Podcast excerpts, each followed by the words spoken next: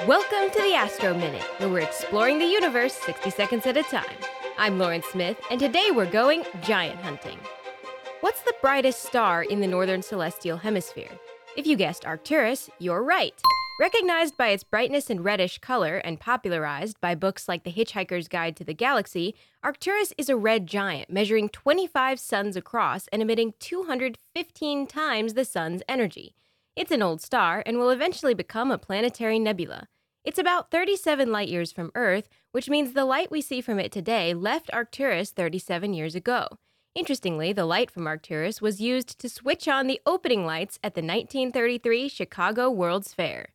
If you follow the arc of the handle of the Big Dipper across the sky, you will land on this magnificent red giant. That's your Astro Minute.